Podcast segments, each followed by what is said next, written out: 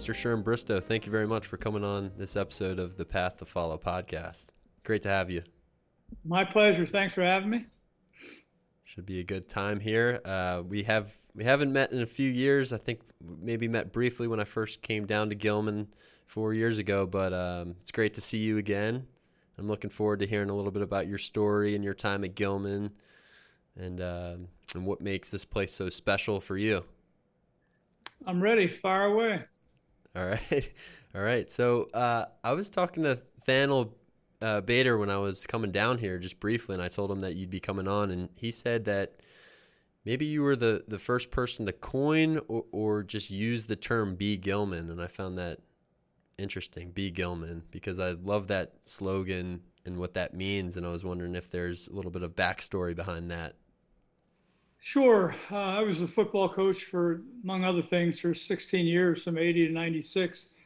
And uh, in those days, widespread recruiting was not rampant in the MIAA conference football. However, some schools were better at it than others, and oftentimes Gilman football teams were not the biggest, fastest, uh, all that sort of thing. The quantifiables, we weren't always there with some of the people we played against, but uh, I wanted the team to be smart, to play hard, and to be tough. I wanted them to be as confident as they could be in their bodies. That meant in the off season, if they weren't playing some other sport, or in the summer, if they had time, they were lifting and getting ready for football, even if it was their second or third sport. So I wanted all our opponents to know that when it was Gilman week, you were in for a battle, whether you were bigger and stronger than they were or not. Uh, you were going to be up against them in a tough fight. And I took great pride in that. And somehow, from that in pregame speeches or halftime exhortations, it became B. Gilman. And uh, when I was I was athletic director at the same time, and uh, it sort of went beyond football, became sort of an athletic mantra. And then in my day, I took great pride in thinking that was also part of sort of the Gilman culture. I, I was associate headmaster for nine years, and I wanted that to be sort of the Gilman culture, a complete, not just athletic, but everywhere. So be smart, do whatever you do to the best of your ability, and be tough and confident. Um, and that's that's sort of the backstory to it. Were you? Uh, did you always kind of know that you wanted to be a coach when you were growing up and coming through Gilman as an athlete, or how did that no. transpire? Good question. Um, there's a guy named Redmond Finney who was my football coach uh, when I was a quarterback at Gilman, and my, um, well, my eventual first employer, and then the guy that I worked side by side with for 21 of my 26 years. Um, I was down from school at spring break in my senior year, and I wasn't quite sure what I was going to do. It looked like it was I was headed to insurance with, uh, of all people, Mac Barrett's father, Alan Barrett, for whom the baseball field is mentioned and uh, and Mac was a good friend of mine. We're classmates, and uh, looked like that's what I was going to do. Although I was just a kid coming out of college, I had real no real idea. And I was standing outside the student mailboxes um, one spring break day of mine while school was going on. Mr. Finney saw me and he grabbed me and put me in one of his arm locks and took me into the office and said, "What are you doing?" And I said, "I don't know." He said, "You're teaching English next year and coaching." And I said, "Okay, sure," because I always did what Mr. Finney said including go to college, the one he wanted me to go to, and do whatever uh, he wanted me to do. I did, and uh, so then in the old his office, what is is what now the back of the Gilman room, um, and uh, we were in there, and I remember meeting a great Gilman teacher named Alex Armstrong, who was a legendary English teacher. And Jake, he, he actually, in the August of my year where I was going to begin teaching English in September, he came in and he brought his uh, syllabus. He brought his day to day assignment from September or whatever one to June one for the ninth grade, so that I actually had that blueprint in my hand before I even started teaching. I didn't have to worry about where we're going to be on October 10th or November 12th. It was all right there. All I had to do was stay a day ahead of the kids for the first year, and I was okay as a teacher. And um, that's how that all happened. So, you know, after a year of doing that and being a pretty organized guy myself, I kind of got the the uh, my own version of that from year to year and sort of rolled it out every September. But it was Mr. Finney telling me I was going to teach and coach. Yeah, let's talk about Mr. Finney a little bit more because that's one of the reasons that Chesra and I decided to name this podcast Path to Follow podcast out of sure. because of that documentary that came out just a few years ago. Right. Um, I just felt like that would be a fitting title for what we're doing here, asking different Gilman people and even some people outside of the Gilman community about how they got to where they right. they got to in life. Um, and Gil- and Mr. Finney obviously had a massive impact on you. He's a mentor and friend and like a lifelong colleague. And um, I'd love just to to hear some more stories that come to mind when you when you think of Mr. Finney and his influence on the Gilman school and community. Well, hopefully this is um, becoming cliche for you, but I hope you hear it a lot. Although I'm not sure as time goes on, but Mr. Finney equaled in everybody's mind integrity compassion, doing the right thing for the right reasons at all times, whether people were looking or not. Um, you just acted correctly and you did the right thing for people, especially in his case, he had this incredible knack for seeing greatness in every kid. Uh, his hardest job as headmaster, and it didn't happen often, was to dismiss a boy from Gilman for some and if he did it, it had to be for some flagrant, obvious, horrible reason that he had to send him out. But he would always send him out with, and you know, Bobby, if you come back after a year, if you go where you go and come back next spring, I want you to come back to Gilman and be a part of this place. So straighten up and come back, and I'll I'll welcome you back. So that's that's the kind of guy he was. He was that kind of guy as a coach. Um, he just had that effect on everybody he he met. He was humble. Uh, humility is an important quality to have.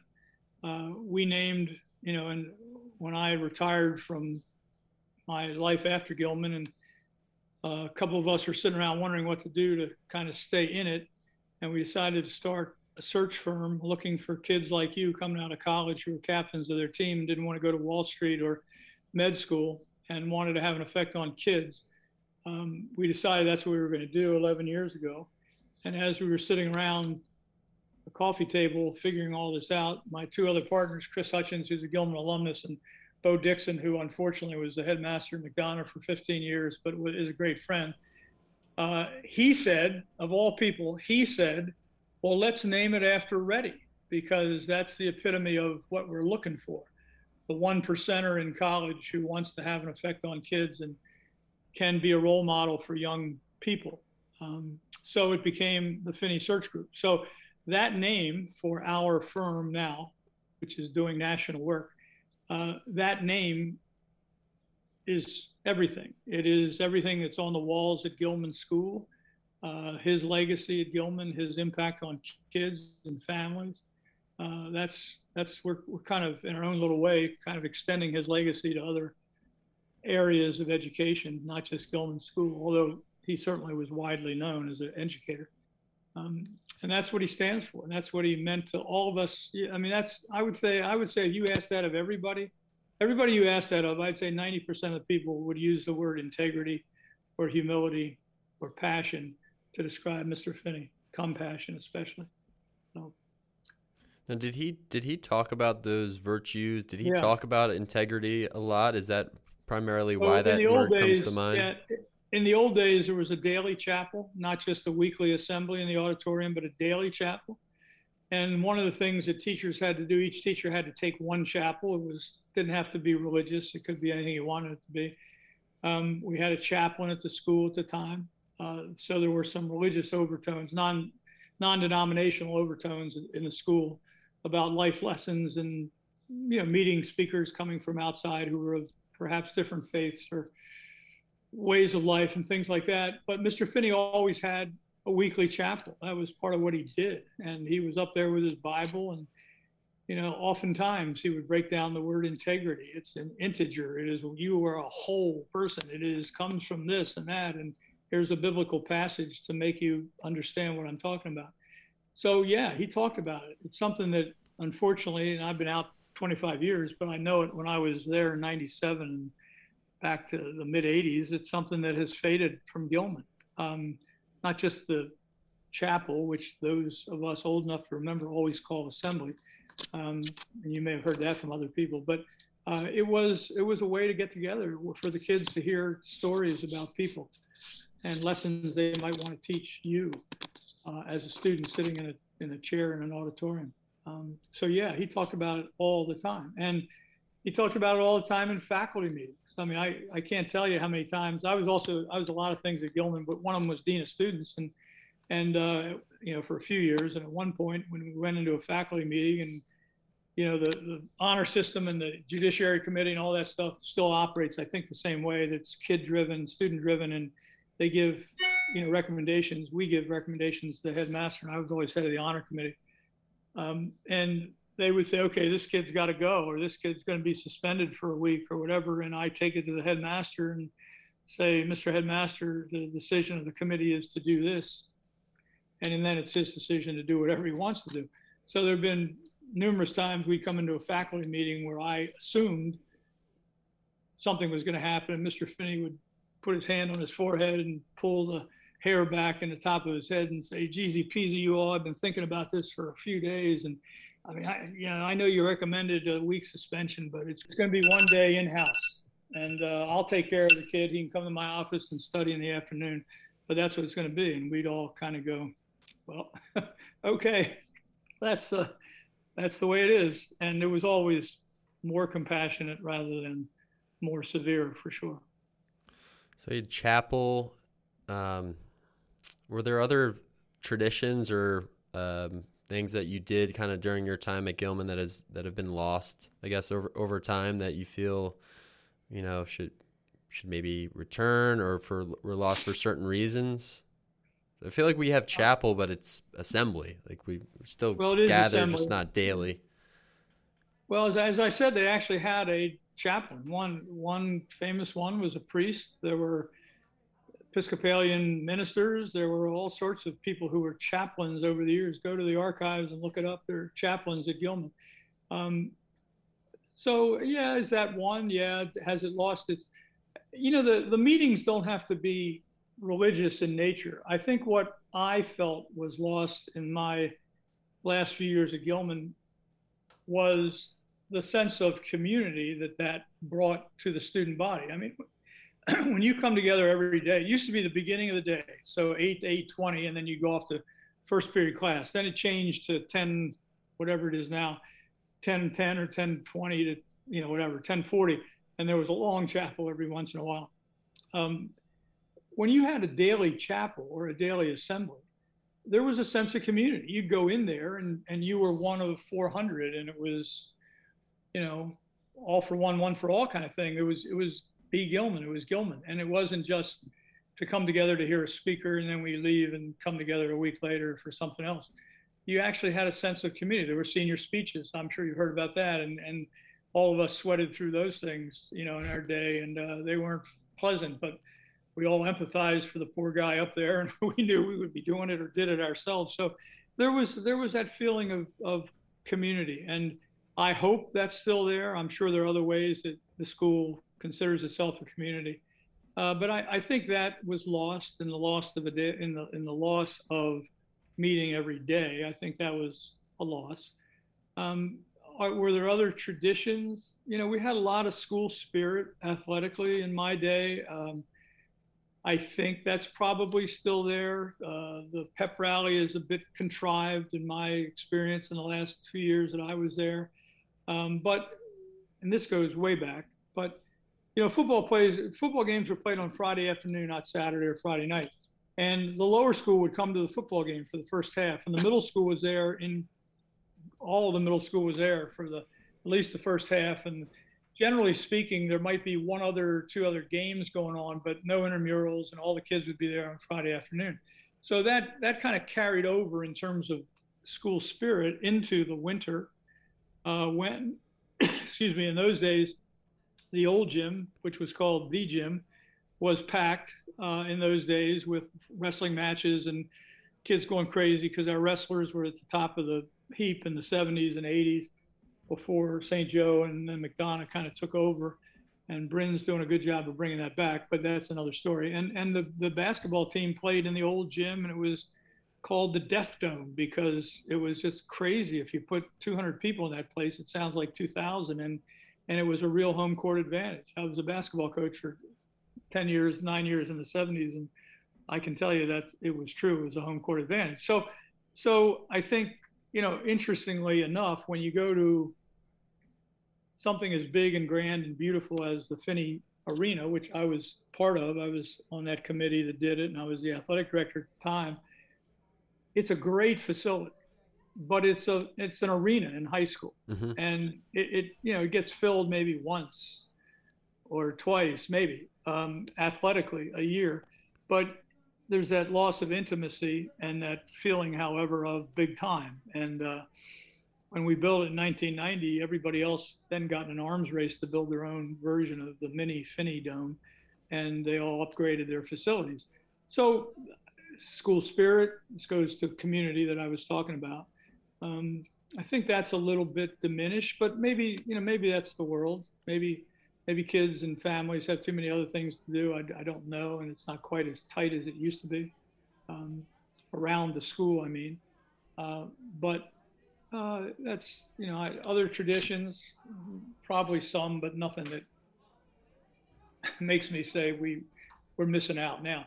But here's one for you, Jake, and you, you're not going to believe this, but in the 60s and early 70s, the dining room was the first room in the library. You've heard that story a thousand times, and, and everybody came to eat. Every upper school came to eat in these long tables like they do in boarding schools, and you know teachers would have you know dish out the hash and the stuff we ate, and everybody cleaned it up, and away we went.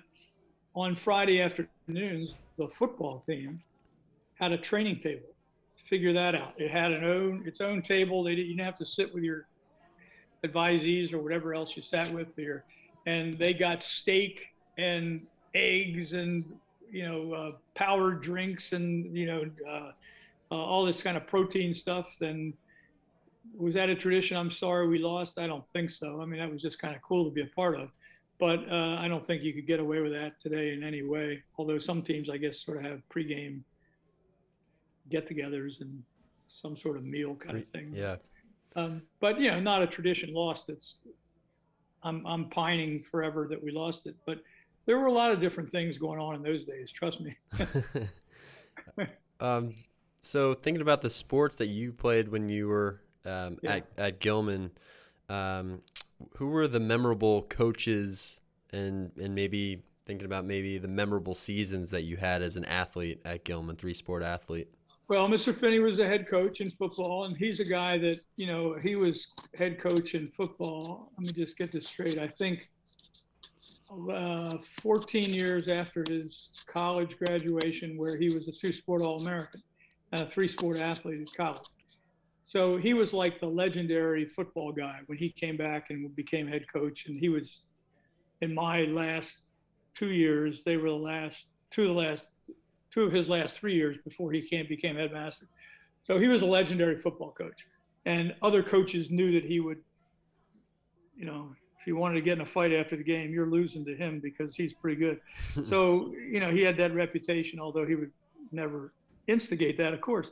Um, but Nick Schloeder was the head basketball coach in those days. He's a legendary uh, coach. His son Nick is a, is a teacher coach in the lower school, I think, still. Um, and in the old days, a fellow named Billy Campbell was the head baseball coach, who was a great, great friend of Reddy's, and a guy that should deserve get should get more credit for what Gilman is. He died early. Uh, Campbell Field is named after him. That's one of the lower fields.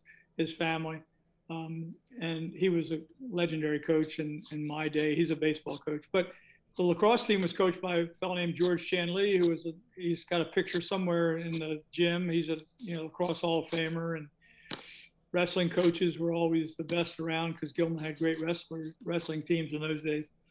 Um, you know, memorable games. Everybody remembers the McDonough game, whatever sport you're playing. You know, always know how you did in that game in your senior year. Everybody, I mean, everybody knows it, and uh, those are memorable games. But we had some others. You know, in basketball, we played two of my three years. We played championship games in what is now uh, Royal Farms Arena, which in those days was called the Baltimore Civic Center, where the old NBA Baltimore Bullets played. So to be a kid playing in that arena, two of my three, two of my three uh, basketball seasons, was pretty cool.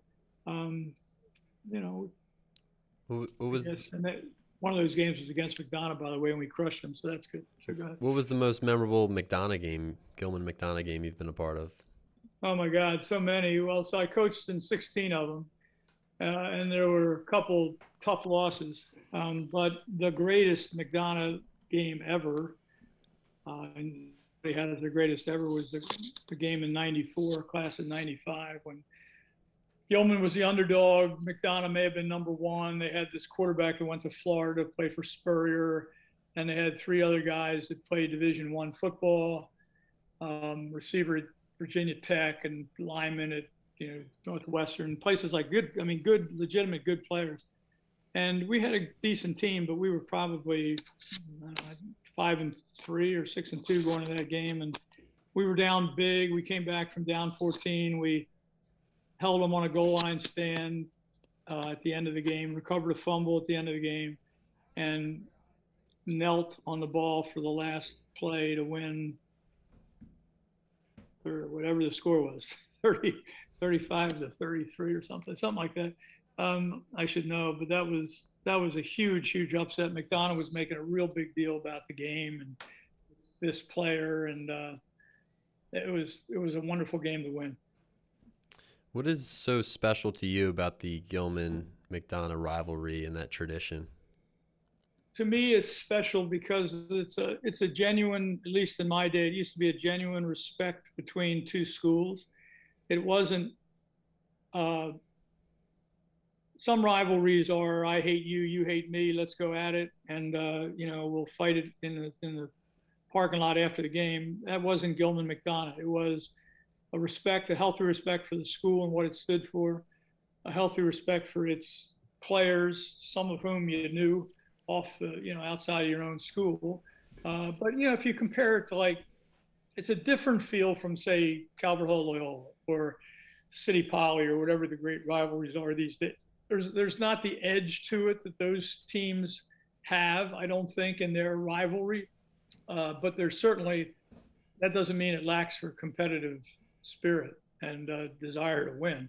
Um, so uh, you know, was, I think that's probably, and I think that's in my case, that's a lot of Mr. Finney and and the people that came before me and what they, you know, brought to the rivalry as well.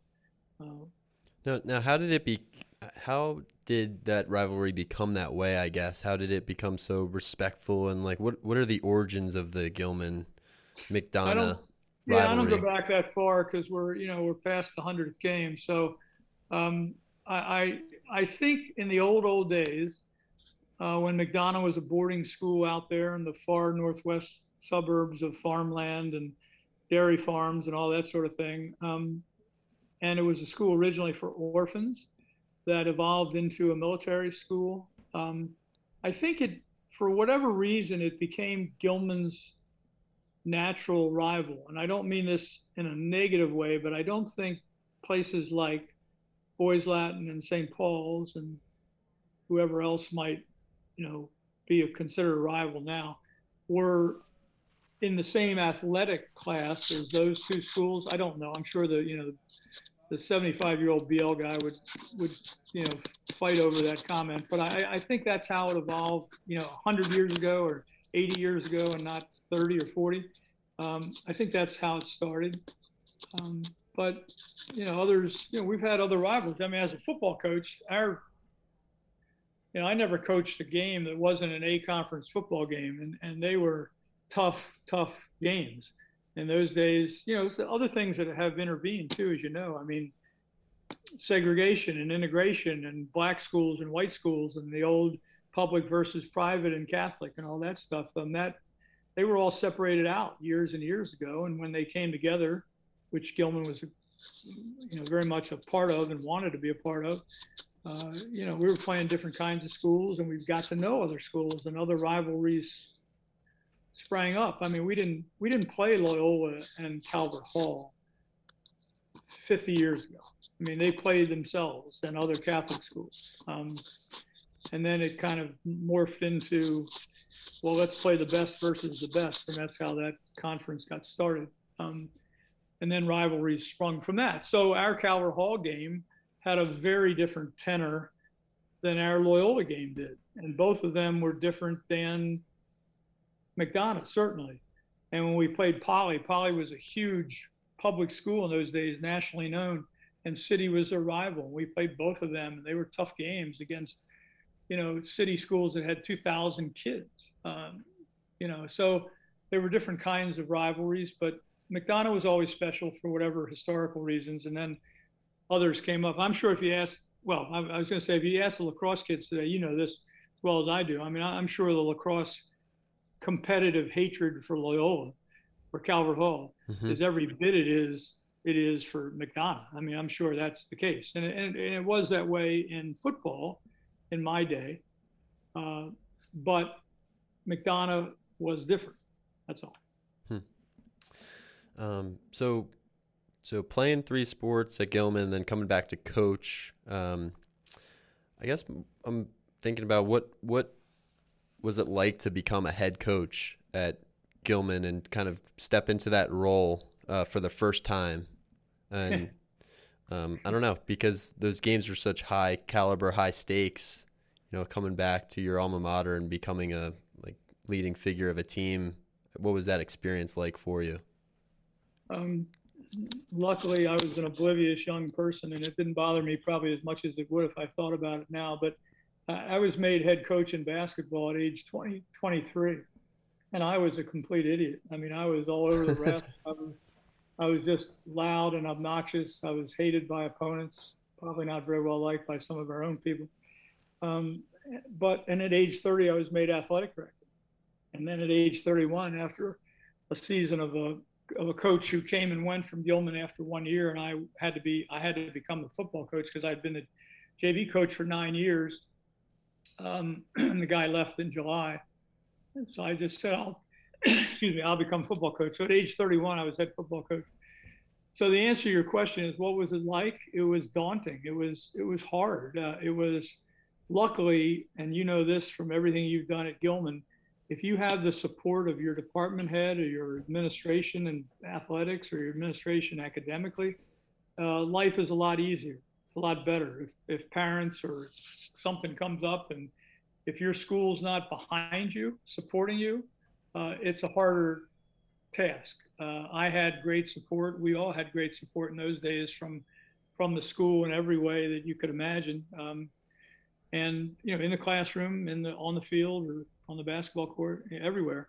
Um, but it was hard. You know, one of the one of the hard things, Jake, is, and you were a good player at Harvard. One of the one of the hard things is that people who are good players, it's not easy to be a coach sometimes. I mean, you're a good player. Some of us were good players because some things came naturally and we're not sure why, but it, they just did. And some kids can't do that, or I'm not sure the best players are always the best coaches because sometimes they can't teach the technique that's needed to make an average kid better. Some can, not it's not you know it's the generalization I realize, but you know it's why you see it like on the baseball field why some backup catcher is a great manager and not the guy that hit 50 home runs a year for 10 years. I mean it's it's just the way it is. So so you got to as a young coach you really have to understand what makes the players tick and how you can get to them rather than talk at them.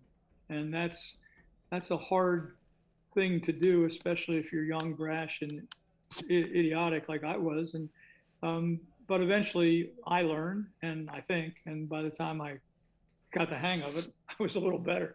But uh, you know, I think that's part of being a young coach and a young teacher. You know, what did you know going into your first classroom? I, I don't know. Maybe I was of, you talk about scary. You played against Princeton and you played all these big lacrosse games. I bet when you walked into your first ninth grade English class, you were more scared than you were walking on the field in the championship game. I bet that. I bet a hundred dollars that's the case. For sure. For sure. Brand yeah. new experience. You know, you don't really know what you're doing. Yeah, I'm exactly. thinking 23 years old head basketball coach. what were the most maybe in addition to like relational coaching and figuring out how to speak with your players and get to know them instead of at them what were the most important skills of coaching that you learned over your your career starting yeah. as a basketball coach i think i, I had to learn patience because i wasn't very patient i think that one of the good things for me as a 23 year old and i and that means i was five years removed from being a gilman senior some of those players actually knew who I was as a player, and and so the reputation preceded me, and that helped me, um, and it made me it made it a little easier for me, but it also made it hard because I wasn't a very patient young coach. I thought it should be obvious what they should be doing, or why did you do that? What are you crazy, or you know whatever? Well, know, come on, get and you, and you got to learn how to get to that level so you can, you know, instruct them the right way and make sure they understand you know what you're talking about instead of just being some guy who thinks he does um, that, that's hard it's hard it's why you know as an athletic director it's why when we place in the finney search group when we place coaches we can say hey how old are you jake right now how, how old are you 26 so we've got this 26 year old guy he used to be a harvard captain and he's a great player and he's been at gilman he could easily be your head coach. And they say the AD says, or the head of school says, well, you know, 26, that's pretty young, and he's never been a head coach before. And how do we know he can handle it? And you say, well, he's really mature, and he's got this great background. He's coached with these great coaches, and he's played at these great schools. And they still might not pull the trigger because, you know, you're, they think you're not quite ready. Well, you know, nobody has their final job, the first one they ever they ever get. You know, nobody you know, Henry Smythe wasn't the headmaster for 20 years before he came to Gilman. Somebody had to give him that job. So somewhere along the line, somebody has to show confidence in you. Uh, you have other qualities of character, perhaps, that go beyond credentials and all that sort of thing. And hopefully, those things come out if you're the right young head coach and you can. Um, it just goes back to character. It just goes back to quality of character. The, the Finney quote that's everybody remembers. It's the quality of the character of the person, not what he says. It's what he does, and it's what it is. So I don't know. I don't know if that answers your question or not, but it, it you know it was hard. But look, we're all competitors, so you better you better figure it out, or you're going to be a losing coach. You're not going to be coaching very long. So you know you better get it right. So in the is it the Thunderdome? Is that what it's called? It was called the, the Deaf Dome. The Deaf Dome, yeah, the Deaf Dome. In the Deaf Dome, was there a memorable, the most memorable basketball game that you ever coached in in there?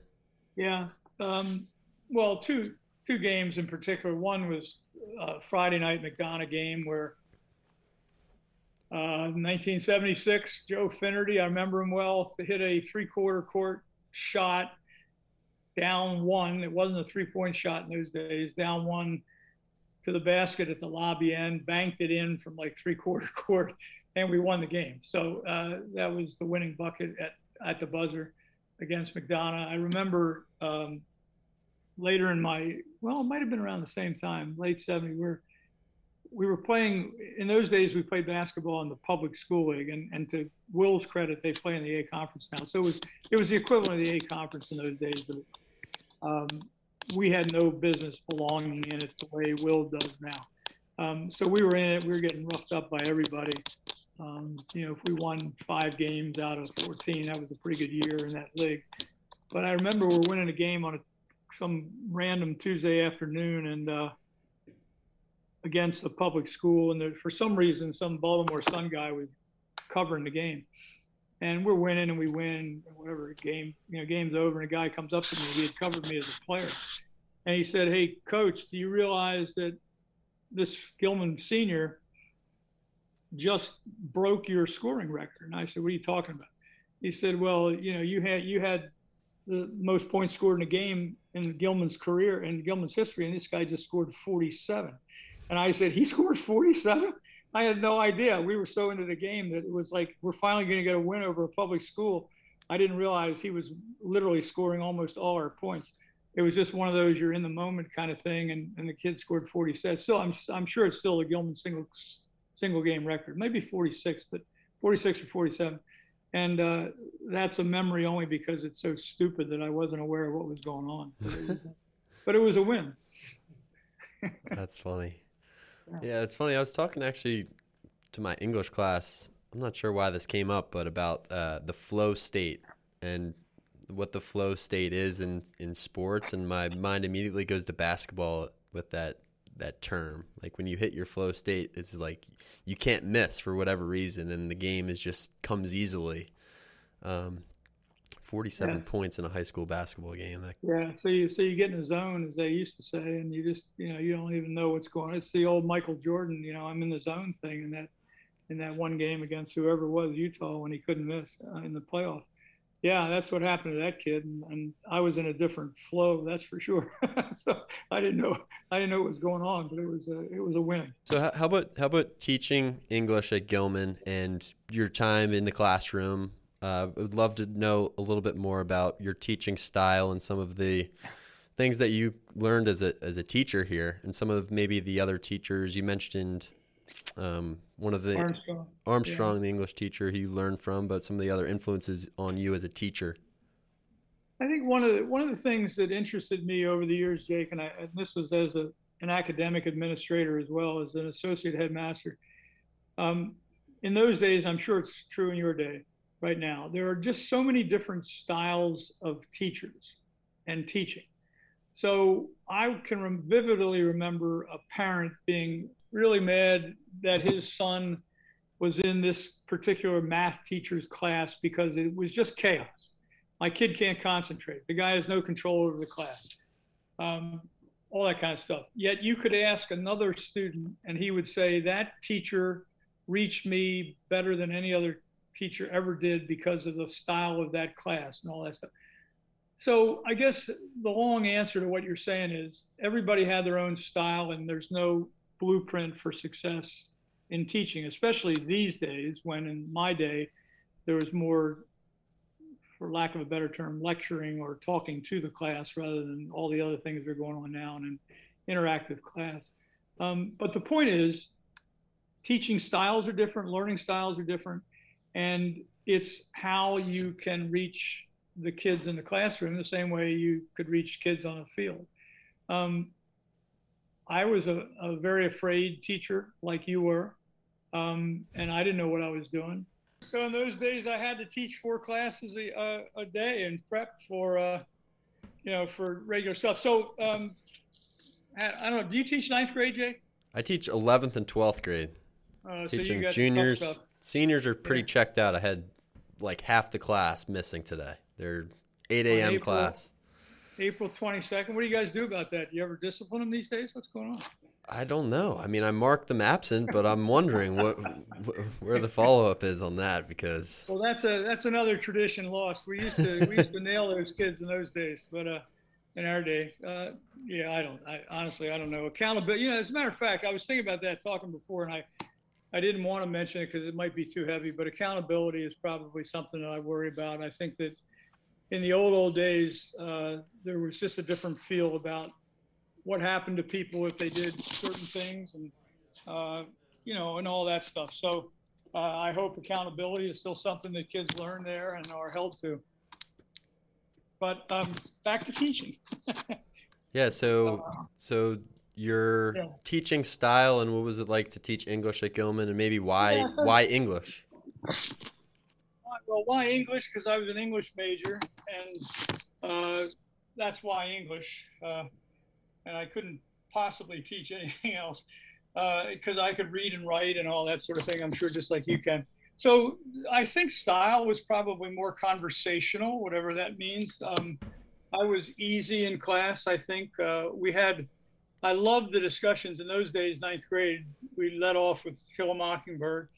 And I just loved the discussions about all the stuff that goes with that. I think it set a great tone for the year for us because it got into some meaty issues for young ninth graders coming into the upper school. And um, uh, if you could connect them through those issues and have them understand that you have compassion for and understand some things that are going on, or have them learn that these things are going on and they didn't even know they were going on. I think that makes for an easier year uh, because they trust you.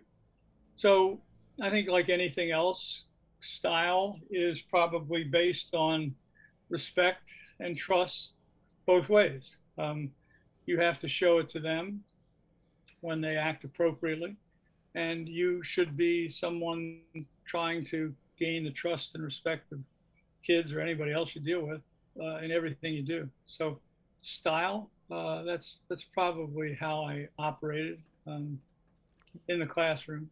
What were your favorite texts to teach in English?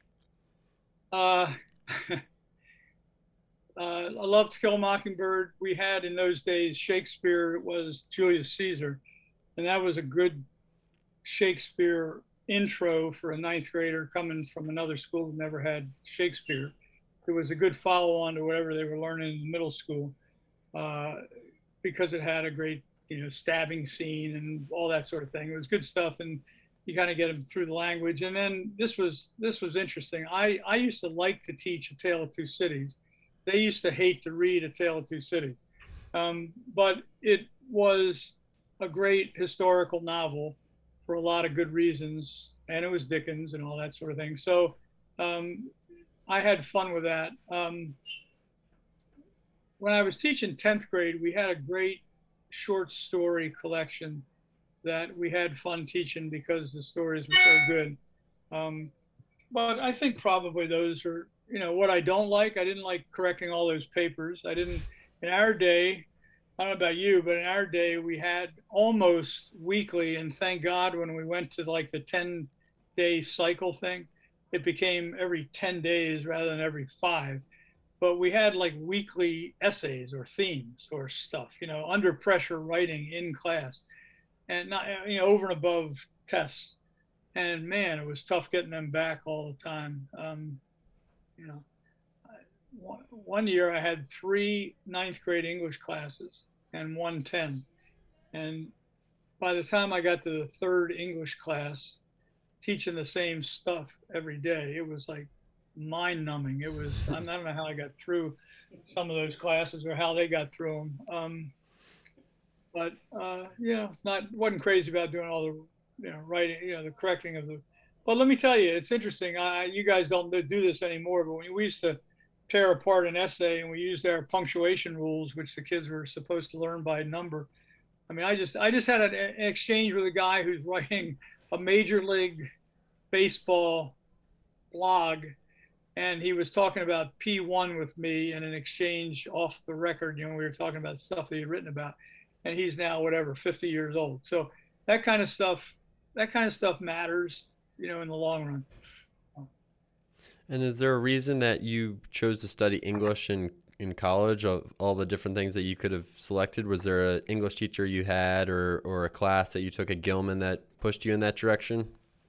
I think it was because I just had an innate uh, desire to read and I liked to read certain things and I could write. So for me personally, um, it was easy to read about something and write a couple page paper on it. Uh, I know people labor over that, but for me, that wasn't hard. So I didn't want hard in college. I didn't. I wanted to do what I could what I could do fairly easily. Uh, not that I was a great college student. I certainly wasn't, but uh, I could I could easily let's put it this way. I could more easily get the gentleman's C doing that than I could trying to be a Spanish or mathematics scholar or something like that. That wasn't that wasn't going to work. So that's why English. And I also thought, you know, coming out of college, having no idea what I wanted to do, obviously, reading and writing skills are transferable to whatever. Um, you know, so whether that was in insurance or on Wall Street or wherever it was, I mean, you if you could read and write, you're ahead of the game. True. I think it's very similar to why I chose to study English. It was just always really? very natural for me. I had some great teachers too, but it's what I love to do. So you'd rather read a book and write about it than read, you know, to do a proof in uh, geometry or you know, do something in a chem lab. That's that was my that was my deal for sure. Exactly. Yeah. Yeah. Same reason. I was never never the greatest in math. So. Yeah. Exactly. That's out. Uh, what was it like playing two sports at Princeton in college? Uh, not hard because I was playing three, and those days it wasn't called travel teams, but they were. I just played all day. So I just this is what I did. It's what you probably did in life. So what do you do when one season's over? You play the next season. So I, you know, that's that's what I did um, until my sophomore year in college. So that was kind of expected. That's why I did it. And you know, they're good friends, great people that I still in, in contact with now. Um, so that was my group of friends too. And then how about I'm not sure if you got my email about the book recommendation, but if you have one one book recommendation to uh there we go. What is So you guys ought to read this because I'm reading this for Finney, not for fun. There's a book called Hopes and Fears, subtitle Working with Today's Independent School Parents. And it is written by two educational psychologists uh, you may have heard of one of them. The guy, fellow's name is Michael Thompson. And he's written it with another guy named Robert Evans, and and it's uh, it's you know it's a 2022 book. It's it's all it's all up to date. It's all about what motivates parents, why kids act the way they do, how you have to handle it as administrators, uh, you name it. Uh, it's it's great. It's it's it's must reading white teachers and black families chapter six it's you know the dei work it's everything that you guys are facing every day of your you know career um, it's and it's and it's by people that have been in schools their whole lives and get paid to give you know seminars and workshops and pd things for teachers. So uh, i would suggest you read it. Hopes and fears why why that title? Because what leads hopes to become reality and what leads fears to become horrible experiences for kids in school and for schools to cope with. So, uh, you know, basically it's it's 95% of the parents and kids can be handled the right way and 5% are absolutely toxic in how you have to handle them and in uh, in the things the shenanigans that they do to make schools tougher places to be. Yeah, he came to Gilman a couple weeks ago, right? Michael Thompson. yeah. Michael yeah. Thompson did. He came yeah. to speak to the students and the faculty. I thought he was awesome. Really impressive. Well, there he is. This is his latest book, Hopes and Fears, and it's and uh, it's an easy. It's it's it's a re. When you start reading it, it'll be holy cow. This is what I go through every day. Or if I were an administrator, I if I were an administrator, I can only imagine what you know how to handle this or do that. So yeah. Yeah. Excellent. Well, thank you for the recommendation. Yeah. Well, um, Coach Bristow, it's been a pleasure uh, hey man, talking to you. Thank you very much for do- doing this and taking the time. Thanks for putting up with the uh, internet there, Cesare. Do good work, and uh, and my pleasure. You guys can always have me back whenever you want. No problem. Would love to. Thank you very much. Yeah, good appreciate it. We'll see, see you.